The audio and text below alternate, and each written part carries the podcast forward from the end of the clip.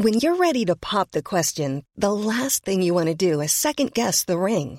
At Bluenile.com, you can design a one of a kind ring with the ease and convenience of shopping online. Choose your diamond and setting. When you find the one, you'll get it delivered right to your door. Go to Bluenile.com and use promo code LISTEN to get $50 off your purchase of $500 or more. That's code LISTEN at Bluenile.com for $50 off your purchase.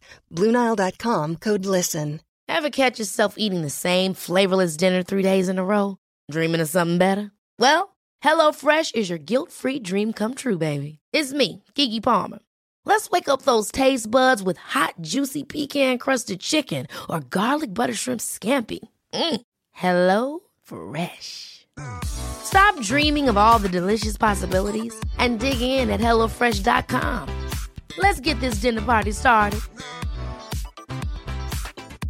Life is full of awesome what ifs, and some not so much, like unexpected medical costs. That's why United Healthcare provides Health Protector Guard fixed indemnity insurance plans to supplement your primary plan and help manage out of pocket costs. Learn more at uh1.com. Welcome back to Not Without My Sister, the podcast where you get to eavesdrop on a really intelligent conversation between two sisters who have lots of concerns about the world. No? I feel like this podcast is actually you. You know, when you're in a cafe and two people are there and they're laughing, and you're like, I really want to know what they're laughing about. That's what this podcast is. But you get to know. You know what I mean?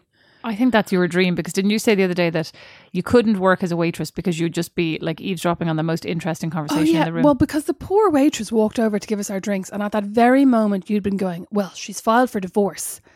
And then the waitress walked away, and I was like, How could she walk away from that? I'd be like, Who?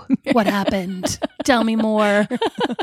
be absolutely useless. I'd Like- probably purposely spill the drink, and then I'd be like, Oh, I better stand. Carry on, carry on. like Carry the on your waitress, who- like the waitress who basically sat down with us uh, when we were out with mom and gave us her business card and talked about her yoga, well, etc. see, yeah, but see, that was different because she was telling us about her life. I would just want to know what you were talking about. But only because she kept popping over and saying, "Oh, that's so funny Oh, what I you're know, talking I about, etc." yeah. It was like, uh, luckily, we are very entertaining.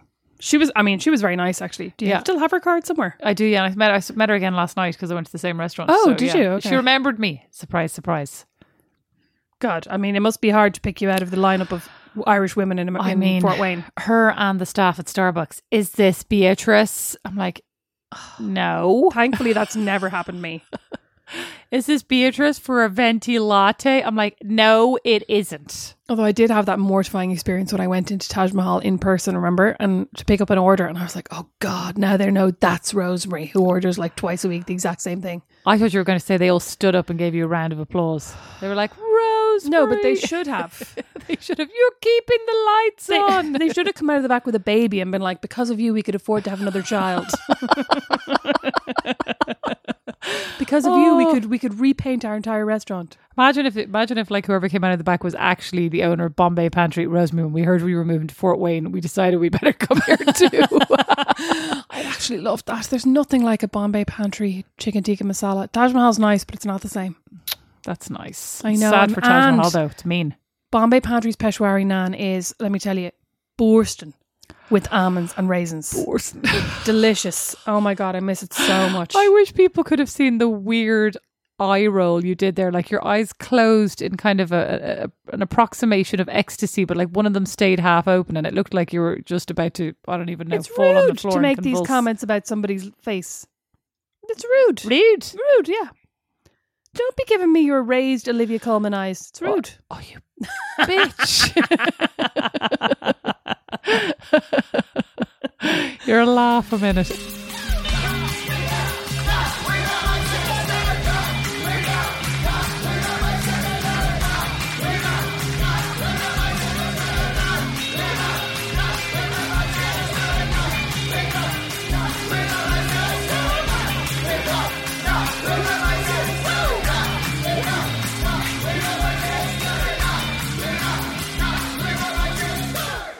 Today we were going to talk about screens Children. versus paper. Learning on screens versus learning on paper, reading screens on screens versus reading on honest to God books. And as the Americans would say, Beatrice, this is very apropos. Because I hate You that. I hate that. because But just is- this week But it is correct. I know. unfortunately. Just this week, we had this kind of discussion, the two of us, where we were putting together a calendar for everyday Feb. Well, you were doing up a calendar and a schedule very kindly because I was, I don't know, had a headache and just couldn't cope with anything. And you did up a great calendar and a great schedule and great notes and everything. But I somehow, no but, matter, but but I, this is a, a me problem, not a you problem. good. But I somehow, no matter how many times I looked at this calendar that you'd done on Canva, very nice, I just could not get my head around what we were recording when and what was coming out which day. And I had to, very old fashioned, print out a page, a February calendar page, and actually write down each episode and each page and figure out because basically on Patreon, the episodes come out a day early and without any ads. And then they go out in the main feed. Obviously, on so for February, it's Monday, Wednesday, Friday. And then Patreon gets their bonus episodes on Friday and Saturday. But because they go out a day early, Patreon also get Patreon also gets the early episodes on Tuesday, Thursday, and Saturday or no, Tuesday, Thursday, and Okay, Sunday then. it's complicated. It's, it's very complicated. And I just could not get my head around it without actually getting a piece of paper and writing it down. And I'm the same with like notebooks and to-do lists and diaries. And even though I do fill out my Google Calendar now and I frequently get reminders where I'm like, shit, I totally forgot that was tomorrow. I still like to have an actual paper agenda, paper planner to write down what's happening. So I have them all now written down twice, which is not very like not an economical use of my time. But mm. without writing things down, I find it really hard to retain them. You know what I mean? To even I don't know to like it's it's like I have to have a visual of them written down, and having the actual visual on the computer doesn't work for me. I don't know why. So, according to the British Department of the UK Department of Education, you are not alone. So, kids aged between 10 and 12 apparently read reading on paper, learn more deeply was the phrase that was used. So I have the brain of a ten to twelve year old. No, not necessarily. They only study 10 to 12 year olds. This Oh, could apply good, to the okay. entire world, right? That they learn more deeply than when they are reading on a screen. Now, it doesn't necessarily go into why. I haven't read the paper myself. This was a synopsis of the findings. Mm-hmm. But it was very interesting. I do think that there's a lot more skimming online. You know, the the light itself is probably like more glaring in your eyes. Now here's really technical takeaways for you. If somebody else is like nonsense. But I also am the same. Like I find that I digest something in a book more easily. I, I tend Mm. to skim more online. I think because I'm kind of going, what's next? Click on this, scroll down. I sometimes I find myself scrolling too quickly for Yeah, my yeah. for my own reading ability, you know? Yeah. I wonder how much of it as well is to do with the fact that when you're looking at a screen, it has now become really normal to look at a screen while doing something else, whether that's look at TV while you're looking at your phone, look at TV while you're knitting or while you're building Legos or whatever it is, look at TV while you're eating your dinner. And then also then look at your phone while you're talking to someone or, you know, I know you hate that, but and and reading books, we don't have the same I'm going to read a book while I'm doing X because you can't, Oh, yeah. right? Well, I mean, that's not quite true now. Our own father was pulled over by a bobby when growing up for cycling and reading. I know the book laid out in the handlebars of his bike. but also, I feel like that guard had some cheek because I don't think that's against the law.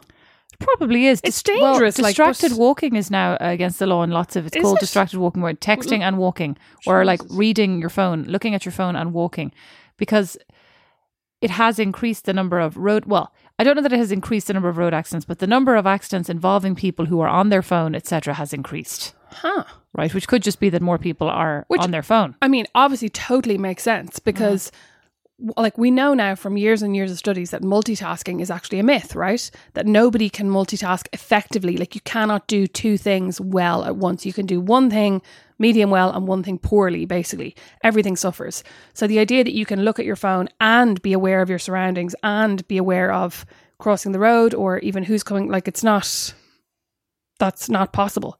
Did I ever tell you about my friend who decided she was not moving over on the path for men anymore? Because she noticed that when you're walking along the path, which like is not going to happen us here because nobody else is ever walking along the path towards you, but when you're lo- walking along the path in Dublin, she know like this is totally anecdotal, but she noticed that when men walked towards her, they didn't move; they just waited, for, or, or like she moved first, so she wasn't sure if they were going to move, and she she said that she then decided made a conscious decision she was no longer moving off the path, and she said since she decided this, she's had so many incidents where they've both just stopped in front of each other because the man is like, oh, like why aren't you moving? You know what I mean? Even though why should she move any more than him? Anyway, I just thought that was interesting. Well, I mean, that is not just a her phenomenon, right? There have been studies done on that where Oh, have there? Yeah, where women actually end up being banged into very frequently because the individual, the male individual, does not think like just does Yeah, not think. yeah. I think doesn't anticipate anything other than you know pure subservience and from. you can yeah and you can obviously extrapolate that then to every facet of life that like women are always moving over or bending over or adjusting themselves and their expectations and their desires and their needs for the needs of not just men but others that that's what we're conditioned to do Well, Rosemary, as a scientist, I think that was a bit of a quick leap from one piece of anecdotal study and me saying that exists to you as saying that's life. scientist That's life. That Mhm. is life we all know it Well, you just said I think therefore we can assume. I, as a scientist, I'm not comfortable I assuming didn't I said we can extrapolate yeah, we can extrapolate, and then you were basically saying that was a fact. So what I think does what does Reacher say about uh, uh, assumptions they make assumptions an ass. get people killed Oh, they get people. They make an ass out of you and out of me. No, he doesn't say actual, that. Okay, he doesn't. Assumptions no he get says people killed. assumptions get people killed Well, and then he then get, proceeds to kill lots of people. assumptions get people killed He has very, very short arms. You reminded me there of them again when It's, he pulled I your- think it's because his traps are so overworked that his his whole shoulders, he has no neck, his whole shoulders and everything are up next to his ears. And then if you think about it, your arms look really short, but his arms are actually normal length if he just did this. He can't do that though. And when he puts on jackets, his hands, like the jacket cuff, reaches to like midway across his hand, which is where I noticed his hands were really short. Oh, that's a good point. The- But the whole, you know what, the most ridiculous thing about Reacher is not the fact that everywhere they go, they leave 10 million bodies behind them and somehow don't get arrested or stopped by the police. The most ridiculous thing is the idea that he, at six foot five and about three miles wide, would go into a second hand shop and find clothes that fit him. He absolutely would. They fit him really well, so they're fitted. They're perfectly fitted, and he had a tuxedo somehow. Please. Um, what I found amazing is that he manages to do so much damage with the door of a car. So I am looking forward to the haven't to opportunity. no, he's that was the first episode. oh, was it? Yeah, where he like saved that kidnapped kid. Oh, yeah. And then in subsequent episodes, he then damaged other people with doors of cars. And I am just looking for the opportunity to slam somebody's half of somebody's body in the door of a car when like at some point I have an opportunity to do that. I will take great pleasure in just slamming that door on them and hearing a satisfying crack of their bone. Anyway, back to the screens. Well, actually, it was screens, yeah. And I was thinking also, like, Audible's not a screen, but like, can you absorb a book as well audibly, like via what's the word, hourly? uh, hourly, yeah, you're right. Um, I think it's probably back to the same thing about when you're reading a book, you can't do anything else. Whereas the only time I ever listen to an audiobook is when I'm doing something else. So when I'm cleaning or putting up laundry or driving, that's when I listen to audiobooks and that's when I listen to podcasts as well, right? That's when I do my listening. So obviously, the amount of concentration that it takes to listen to an audiobook is half of what it takes to actually read a book. So when I when I'm reading a book, I'm sitting down and I'm just reading that. But do you absorb the audible, like the audible, as well as much as a, a read book? Well, that's what I'm saying. No. Oh, And, no, like you didn't say that. You just were telling us what you do. when Okay, so I'm saying audible. but basically because my attention is divided between the audiobook and whatever else I'm doing, no. And like sometimes I do find myself going, oh shit, I've no idea what just happened over the last five minutes and I have to rewind. Or, and that's kind of why I listen to nonfiction actually on audiobook is because with nonfiction, even though you might miss an important passage, you might suddenly not know the key to everything in life or whatever, whatever you're listening to.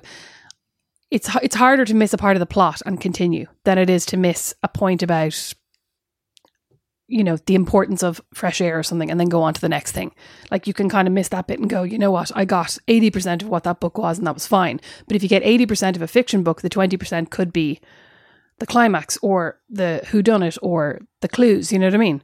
So Yeah. yeah, I definitely think I don't concentrate as much when I'm listening. And as a scientist, that would be a problem for me because I'd probably be listening to peer published reviews or data. You stumbled the way you stumbled over the phrase peer pub, peer peer published peer published reviews. You couldn't even What's get it out. the word? Journals, scientific journals. And if I missed 20% of something scientific, that would be probably a problem. I'd be missing like part of an equation.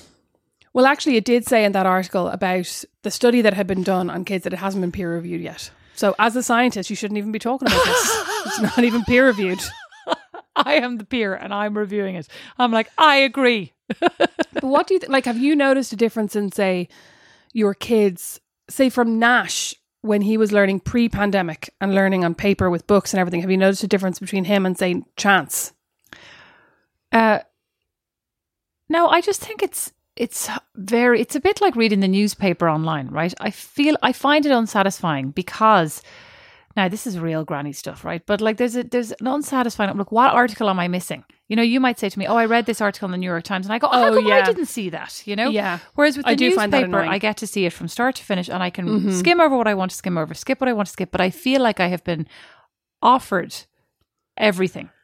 Whereas online, Yeah. I know it's all there, but I have to go and look for it. And I feel like that's the thing for the kids that's hard is that they have to go and look for things and they're not necessarily getting maybe the same balance that they would with a book. You know, the book has mm. all the information in it. And yeah, they have to look in the book, but it's all kind of there available to them. But whereas online, they need to know, they need to be more pointed in their searches. And I think therefore that mm-hmm. excludes a lot of information that would otherwise be available to you in a book. Does that make sense? Yeah, yeah, yeah. I know what you mean. like they really only ever reach a much more limited amount of information. Maybe it's there's a lot more information on there, Mm-hmm. but it's like it's kind of a self fulfilling prophecy because they only find the things that they look for. and that they're interested in. Yeah, and I and I think as well, you know, you have all this information on your phone or on your laptop or on your tablet or whatever, but without actually having like you said, it bound into a book going, this is what's important. Like this is the information that you need to take in. And that's what I find about newspapers as well, is that when you buy a newspaper, on page one, right, they have the day's most important stories. And then page two and page three, and it goes down by priority. Then they have life and culture and specific sections. But when you look at a newspaper online, on page one, they actually have the stories that people are most likely to click on. So you kind of miss, like sometimes I wonder what would have been on page two, what would have been on page three. And we can actually buy the New York Times and Kroger. So when I'm reading the New York Times, I should, like occasionally I think I should just go and buy it and see what I'm missing by reading online. Although I did decide the other day that I was not going to support them anymore. Oh, I unsubscribed. Now I miss it though. I'm going to subscribe to the Irish Times, but you can subscribe also in broadsheet format, which is extra.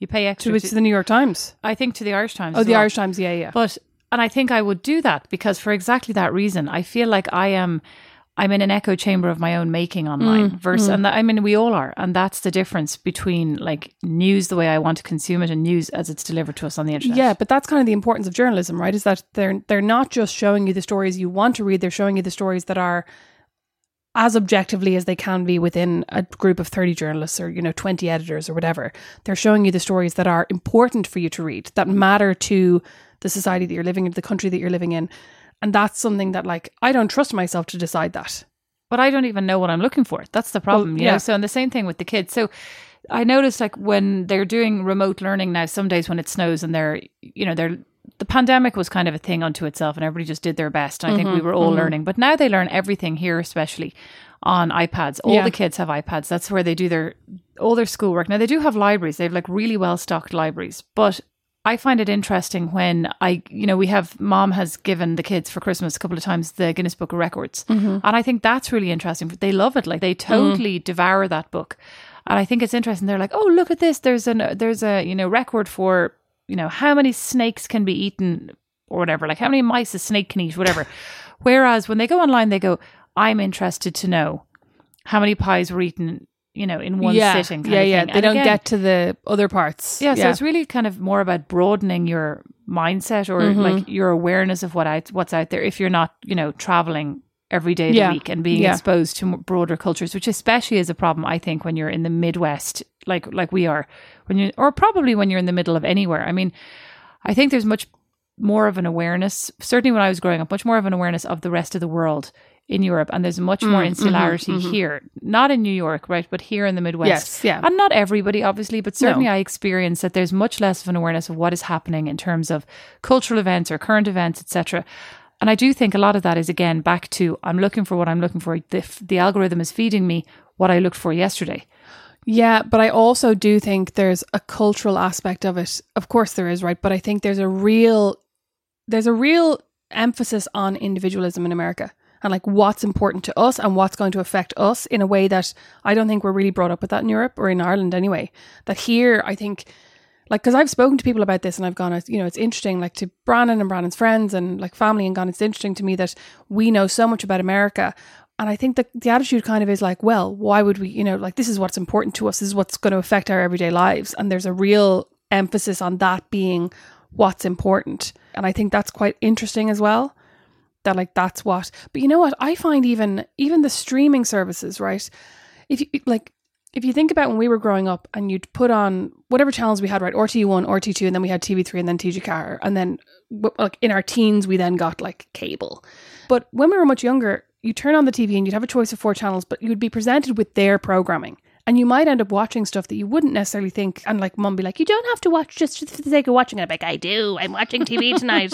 but I'd end up watching like a documentary about something or, you know, even reeling in the years or something that I'm like, I wouldn't pick that out of a streaming service. And also, to your point, like the streaming service wouldn't present it to me Yeah.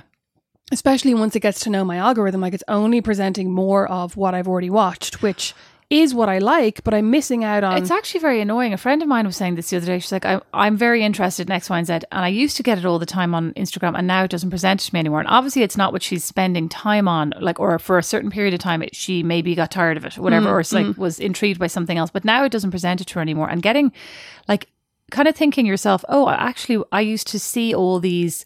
You know, miniaturists, whatever, like mm-hmm. artists on Instagram, and now I don't see them anymore, even though I still follow them. And sometimes I go, Did I unfollow that person? I go in and check it. Like, that's actually very, like, I think the algorithm, it's so focused on selling you things Yeah. and on, yeah. you know, on just marketing. Like, it's missing, there needs, I think we need to pull back a bit on, you know, the idea of the unexpected that will surprise and mm-hmm. delight. Like, it's, it's mm-hmm. very dull after a certain amount of time. Yeah, it, it really narrows your scope of interest and your scope of knowledge in a way that I think is really is going to be really damaging in like generations and decades to come. Well, also probably it'll make these apps like less relevant, right? Because at a mm-hmm. certain point, you do get bored only talking to yourself. Like I'm already in, looking at Instagram, going, I don't want to see these again. You, know, what? I think TikTok is actually very good at that. And it's also very good because you can very easily say not interested and then it won't show you. Because, like, for a while, I was getting all these, like, people doing the, you know, scrolling through, like, what celebrity face do I have or whatever. I was mm-hmm. getting a lot of those over and over. And I was like, I don't want to see any of these. And then I just started clicking not interested. And then I got, started getting more and more. But I think on Instagram as well, what we often forget is that the stuff that we engage with and not just like, but actually comment, which I don't do Oh, I don't do it at all, really. Mm. But stuff that we comment on is the stuff that we then get served more Oh, as I don't comment on anyone, so I don't know why I'm getting served. I'm getting served like lots of weird things about people with like varicose veins on their feet, and I'm like, that is not me. So No. I mean, it might be in the future, but it isn't now. And I'm like, I'm not. I don't think I'm looking at anything like that. I'm looking at a lot of plastic surgery right now, but I That's probably then. yeah. Yeah. I'm looking at a lot of plastic surgery, but accidentally. And I've also been getting served a lot of, and I think it's your fault because you sent me one. I'm getting served a lot of veneers content. you sent me one that was this person going like a celebrity before and after veneers. And I think it was a dentist analyzing Yes, their veneers. And now I'm getting a lot of veneer content. Ever catch yourself eating the same flavorless dinner three days in a row? Dreaming of something better? Well, HelloFresh is your guilt-free dream come true, baby. It's me, Keke Palmer. Let's wake up those taste buds with hot, juicy pecan-crusted chicken or garlic butter shrimp scampi. Mm. Hello Fresh. Stop dreaming of all the delicious possibilities and dig in at HelloFresh.com. Let's get this dinner party started. Here's a cool fact a crocodile can't stick out its tongue. Another cool fact you can get short term health insurance for a month or just under a year in some states. United Healthcare short term insurance plans are designed for people who are between jobs, coming off their parents' plan, or turning a side hustle into a full time gig. Underwritten by Golden Rule Insurance Company, they offer flexible, budget friendly coverage with access to a nationwide network of doctors and hospitals. Get more cool facts about United Healthcare short term plans at uh1.com. Hi, this is Craig Robinson from Ways to Win, and support for this podcast comes from Invesco QQQ. Invesco QQQ is proud to sponsor this episode and even prouder to provide access to innovation for the last 25 years. Basketball has had innovations over the years too. We're seeing the game played in new ways every day. Learn more at Invesco.com slash QQQ. Let's rethink possibility. Invesco Distributors, Inc. Want to teach your kids financial literacy, but not sure where to start? Greenlight can help. With Greenlight, parents can keep an eye on kids' spending and saving, while kids and teens use a card of their own to build money confidence. As a parent, you can send instant money transfers, set up chores, automate allowance, and more. It's a convenient way to run your household, customized to your family's needs, and the easy way to raise financially smart kids. Get started with Greenlight today and get your first month free at greenlight.com slash ACAST. content. So just go back to that comment that you made though about individualism because I think that's really I think that's interesting and it I've thought about it a lot actually since moving here and I, I agree with you. I don't I don't think it's come I mean it's obviously based in the whole American ideology, right, of the individual and Mm-hmm. the you know, America as a great power, etc. But like for the average person kind of living here on a day to day basis, there is this kind of, oh, that's just not really relevant to me. Like I don't really Mm-hmm. look at that. And I think there is again a happy medium because I think that we as Europeans used to having a broader kind of global awareness, not than everybody, right? Clearly not than everybody and depending on your interest level, Mm-hmm. Yeah, of course, of course. But it can also be bad for you, right? Because I think at a certain point, like, and the, you know, that sounds very privileged, but um, I think that you can be over concerned, overly concerned as well. Like, I think for a while I was very focused on what was happening around the world and, you know, staying up to date with the news. And after a while, like, as mom says, even on a, on a, on a non news day, people manage to drum up headlines and scandal. And, you know, mm-hmm. you kind of wonder, like, is this actually mega news. I Yeah. mean, there are obviously major events that have happened over the last 24 months, like Ukraine, mm-hmm. Palestine, etc., you know, mm-hmm. Israel. Um, but even when those kinds of things don't happen, the newspapers manage to have a page one and like news and fill an hour for the six o'clock news, etc., or half an hour, however long it is now, etc.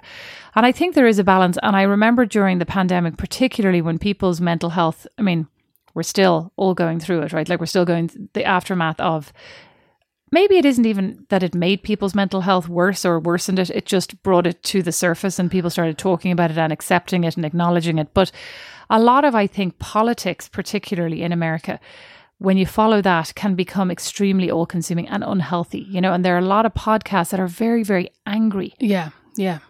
And yeah, and that you listen to and you come away from feeling really like jarred. Not jarred in the drunk sense, but just like it's very Yeah, jarring. jarring. Um, but I saw, um, well, I've seen a few accounts talking about this, particularly with a focus on mental health, but talking about basically there's been a lot of reporting about how Palestine and Gaza and the genocide that's going on there now is the most not just reported upon, but the most shared and the most um, photographed and the most filmed, the most documented, basically war or atrocity and genocide in history. And we are now seeing more images of that than we have ever seen of any kind of of any war, of any conflict ever before. Even like Ukraine and Russia isn't being shared the way that what's happening in Palestine is. And basically, I've seen a lot of people, kind of mental health experts, talking about how we're not designed and we're not accustomed to be overstimulated in this way and to be constantly bombarded with images of war and famine and, you know, injuries and crying children and devastation. And that actually this does a real number on our nervous systems in a way that we're just not used to having done to us. And I think that was true for the pandemic as well. That, like, obviously, there's never been any worldwide event that's been documented as well as the COVID pandemic was, simply because of technology and, you know, where we are now versus where we were 100 years ago. Um, but I think that's really worth bearing in mind, especially when we think about children and like how much time they spend looking at YouTube or looking at TikTok and being served over and over and over again these visuals of things that they might find interesting or amusing or even shocking or scary and that they're just seeing over like so much of that we're not really designed to cope with or that we don't really have the we're, we're not really equipped with how to how to kind of parse that out in our brains and compartmentalize it away from our everyday lives and from our families and from what we're doing every day. And i think you're right that like if you like it's it is possible and easy actually to just consume all of this like devastating news over and over all day and then really find yourself getting very like nihilistic with like kind of sitting down going what's the point? Like what's the point am i doing? What's the point? Like what's the point in any of this and like this happened to me as well when kind of it started with palestine and gaza and i was going oh my god and i've like i've a little baby and why did i bring him into this world? And like what am i doing? And what's the world going to like and you just can't you can't live in that space because it's not productive or conducive to anything positive i don't think Yeah, and that's where you know it starts to sound privileged because I mean that's where I'm. It's it's hard. It's a hard conversation to have because it's also mm. like not everybody gets the choice, right? No. So you know, but if you do have the choice, I suppose that's it. Like you have to think about how can you be productive. And my therapist would say, is this serving you? Is this useful to you? And if you really want to do something about it, what are you going to do about it that is useful that you can do realistically? You know, given your resources, time, Yeah. etc.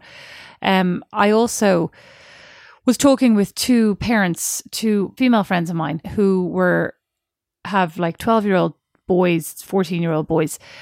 And I was just saying, you know, that I'm trying to keep an eye on what the boys are watching, my boys, because, you know, they follow a lot of gamers, they follow a lot of online personalities who I am concerned, like, even if they don't outwardly come across as negative or misogynistic or kind of Mhm. incelly types, I said, still some of their conversation that I hear probably they're probably totally fine people right but they themselves are influenced by everything happening in the world Mhm, and they're mhm. like i'm trying very hard to create fem to like to create to help my children understand you know equality feminism Mm-hmm. you know why you want to be a good person etc and i was saying you know when andrew tate was first arrested um a lot of the kids that I, I'm I know here Mm-hmm. were like totally in denial. You know, oh no, this is a great guy. He's a gamer. He's cool because Yeah. they're not privy to, but like they are absorbing his messages nonetheless. Yeah, but they're not understanding them. But they don't understand them, and they're also not. You know, they're not necessarily under. They're not necessarily absorbing his webcam messaging, etc. Mm-hmm. That's a whole other aspect that they haven't yet, hopefully, um, discovered. But these two parents had never heard of Andrew Tate, which I found really surprising Yeah. given you know the demographic of their children the fact that this is on every website even if Mm-hmm. you're not searching for andrew tate i feel like he was everywhere for many Yeah, months and yeah. it's still frequently brought up or interviewed or talked about etc so that was also alarming to me that like half the time I mean, and that was, you know, and I, I sound like I'm going like, I know all about him and they didn't. But I'm sure there are other things that I don't know about. Like the fact that this kind of danger is out there. You know, and I do think he is a dangerous individual. I do think like his rhetoric is very dangerous Mm. Yeah, and what he's so do I. what he's sharing, how he's im- the the number of children and adults that he is influencing, and Yeah. even if they're not as extreme as he is, like that thought, like that whole mindset is you know permeating the internet, and that's really dangerous in my opinion. Mm-hmm. Yeah, yeah. I mean, there's just there's so much out there that like no matter how well versed you are in Andrew Tate, you can't possibly be well versed on Andrew Tate and this other like Mr. Beast or you know like I'm not saying there's anything wrong with Mr. Beast necessarily, although there was a really interesting episode of the Daily, the New York Times podcast about that. Um, but no matter how well versed you are in X, you're going to be missing out on Y or Z because there's there's this like bombardment of information. I remember talking about this when I was on midday on TV3 and talking about kids and phones and basically somebody we were talking about how somebody's kid had accessed pornography or talked about pornography and someone else was basically going like you're so irresponsible. How could your kid access pornography and it was like if your kid has a phone they can access pornography. So actually you're better off talking to them about it and being open. Like it's like parenting has just got i think exponentially more difficult because there's so much now to keep an eye on. Like it used to be you needed to keep an eye on what your kids are watching on TV. You needed to kind of be aware of what they were talking about th- with their friends, like a little bit of eavesdropping Where the they were going. where they were going, who they were going there with. Whereas now it's like they can be in their bedroom, in your house, or on the couch next to you, and you still don't know where they're going on their phone. Well, I mean, and and you know, and obviously that's the part where you have to go and keep up with them. But they are also they're a lot more savvy than a lot of parents, including probably myself, right? Um, so I think you know what you said there is is correct. Like, I personally feel that Nash or you know Nash or any of my kids are going to find things that I mm-hmm. don't approve of. That mm-hmm. and you have to just hope that you have educated them enough, you know, or talked with them enough Yeah. to explain like.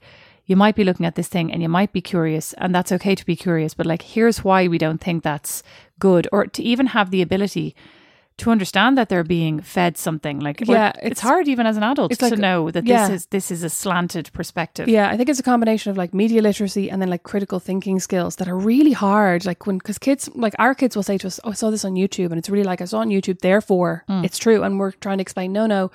And they're very trusting in the sense, no, no, no, Sure, it couldn't be on YouTube if it wasn't true. As you keep wanting to bring up, I thought, what's his name? Jeremy Allen. Jeremy Allen White. Yeah, was Gene Wilder's son because there was an article saying. Um, there was an article that popped up on my screen saying, "Check out these um, related family members." Oh, Right, so I'm, I- I'm always telling mom she needs to not click on those because they come up at the bottom of, of, of her Irish Times app and she's always going, Oh, I read this in the Irish Times. You're like, That wasn't on the Irish Times. well, at least That I on, knew like, that wasn't. This was on Zergnet that or something. through. Yeah, yeah. Yeah, this is on Zergnet or something, and I actually, I but I did click into it, and it did say this is his Yeah. grandchild, and he they have the same blah blah blah, and I was like, oh, fact. Yeah, but you know what the thing is as well? They couldn't have printed that in a book. That's why we should all be reading books and getting off the internet. Good point, Rosemary. Thank you very much. Thank you all so much for listening to Not Without My Sister. You can get us on patreon.com slash not without my sister. Email us, not without my sister, gmail.com. Send us a DM on Instagram at not without my sister. And please, whatever you do, give us a five star rating and review wherever you listen to this. Well, they could have printed in a book, but they would have had to label it under fiction. Or satire. Correct. Thanks for listening. Bye. Not Without My Sister is recorded in studio in Fort Wayne by Don Kirkland, who also wrote our theme tune, and the original illustration is by Lindsay Nielsen.